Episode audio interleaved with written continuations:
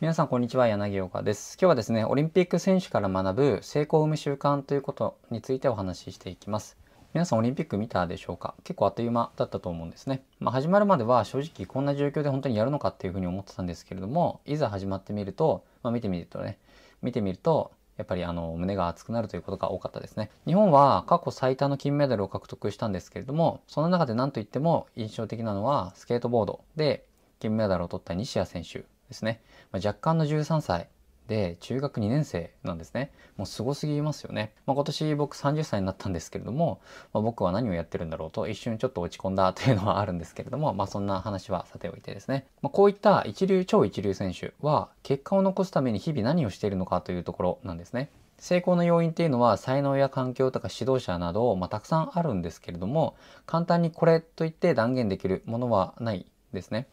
なんですけれども、私たちもですね、すぐに取り入れることができる、ま成功する人のある習慣について、今回ちょっとおそろ、えー、面白い話をですね、見つけたので、今回はそのお話をしていきたいと思います。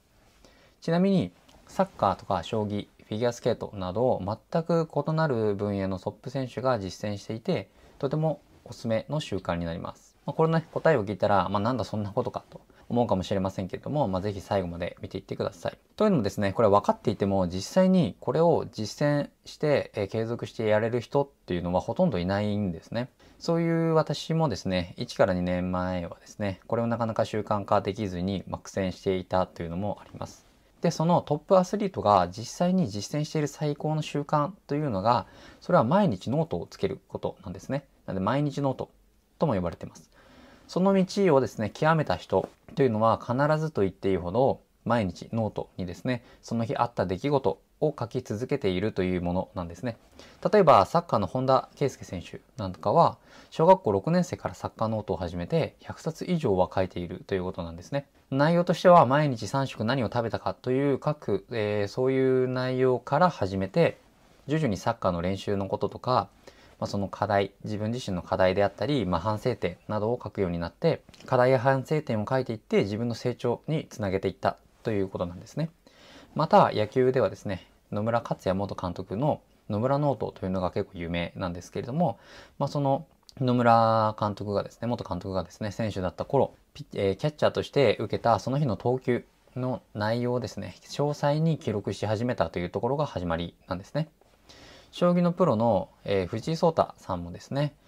5歳の頃から将棋ノートというのをつけているそうです。通っていた将棋教室の塾長に負けた時こそしっかり反省しノートに書くことというふうに教えられてその教えられて以来それを忠実に守ってきているそうなんですね。その結果今もうものすごく有名と言いますかすごく強くてですねあの負けなしと言われてるほどのすごい実力の棋士になっているわけですね。他にもですねオリンピックで活躍しているフィギュアスケートの羽生結弦選手とか、まあ、卓球の伊藤選手とか挙げればキリがないんですけれども、この様々な分野で超一流と言われている人たちの多くがノートをつけているわけなんですね。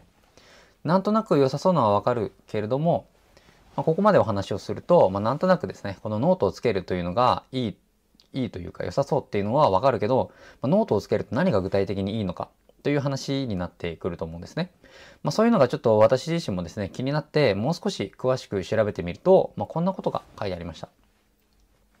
ノートを書くことで成功に向けた理想的な PDCA サイクルを回すことができるというところなんですね。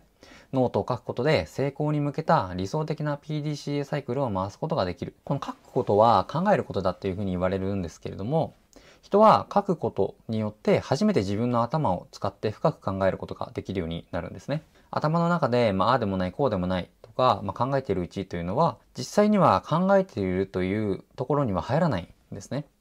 これ実際にやってみるとわかるんですけれども、頭で考えていたことを紙に書くと、それまでは全く気づかなかった自分のその思っている点とかに気づいたり、自分が考えていることの矛盾点なども見つかるんですね。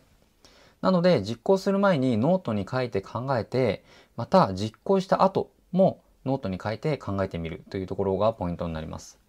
それによってただ実行したというところだけにとどまらずそこから新しい発見をしたり成功の要因や原理原則に気づいたりすることができるんですね。そしてそれらの全てがですね、ノートに書くことによって、次に何か、えー、次に何かをやるときにそれが生きてくるんですね。まさに理想的な PDCA サイクルを回せるというところになってきます。このトップアスリート選手は、このようにですね、考えて実行するというプロセスをですね、高速で実践することで常に結果を出し続けているというところなんですね。反対にいくら努力してもうまくいかないという人がいるんですけれどもこれはですねガラスに何回もぶつかり続けてくる虫に例えるとわかるんですけれどもまそこにガラスの窓があって、まあ、透明なので見えないんですけれども、まあ、ガラスの窓があって進めたいのに何回もそこに飛んでバンバンとぶつかる虫というのは自分のやり方がですねまずいことというか間違っていることそこのルートはガラスがあって通れないのにそういうことに気づいてなくてさっきもぶつかっても何回ダメでも同じことを繰り返すというところなんですね。つまり本人は努力しているつもりでも実際には考える作業というかそういう反省だったりそういう次に生かすことという作業ができていないので何度も失敗して同じ失敗をですね何度も繰り返して、まあ、結果につながらないというところになってくるんですね。そのぶつかった壁をですね避けて、まあ、違うルートとか、まあ、ちょっとだけ迂回するだけでも別の道があるかもしれないですしタイミングを見てそのガラス、まあ、扉だったり窓だったりするかもしれないんですけれどもそのガラスが避けたタイミングでですねそのタイミングを見計らって飛んでいけばいいということもあるんですけれども、まあ、それに気づくことすらできないんですよね。これをですね、えー、この心理学といいますか、この文章を読んだ後に僕もですね、個人的にめちゃくちゃ反省したんですね。というのもですね、思い返してみると、大体うまくいかない時っていうのは、毎日のですね、忙しさに追われて、日記とかノートをですね、つけることを忘れていたり、自分のやった販売キャンペーンの振り返りができてなかったりですね、まさにそのガラスにぶつかってる虫状態だったなというふうに思ったんですね。このようなですね、悲劇を避けるために、やはり毎日ノートを書くということが重要で、ノートでですね、きちんと振り返りを行って何がうまくいかなかったのかというのを考えて見直すことで、次の改善につなげることができるんですね。その結果、障害を乗り越えて成功へと突き進んでいけるわけなんです。また、実際に手を動かして書くことで長く記憶にも残りますし、目標や決意をですね、繰り返し見ることでモチベーションの、維持にもつながりますし、もういいことずくめなんですね。こういった理由から多くの一流アスリートが毎日ノートを実践し続けているというところなんですね。そうは言ってもなかなか継続するのは難しかったりするんですけれども、まあ、なので続けるコツというのは毎日書いたノートを誰かと見せ合うという方法がおすすめなんですね。まあ、見せる相手はもし会社に勤めているのであれば、まあ、会社の同僚とか部下とかチームのメンバー家族など誰でもいいんですけれども、まあ、最初はですね少し恥ずかしいかもしれないんですけれども、ま、1週間もすれば慣れてくるので、ま、続かないと悩んでいる人はぜひですね、ま、職場であったり家族と、えー、家族であったり友人を巻き込んでですねぜひ試してみてください。目標を達成するために毎日ノートを書くということはですねそれはですねあなたの、えー、毎日そして改善をしながらそれを実行するというところのですね第一歩になっていきますので、まあ、それをコツコツ積み上げていくということがですね成功する第一歩と言いますかそれを続けていくしかないんですねとても地味なんですけれどもすごく大事なことになりますので目標を達成するために是非あなたも毎日ノートを始めてみてください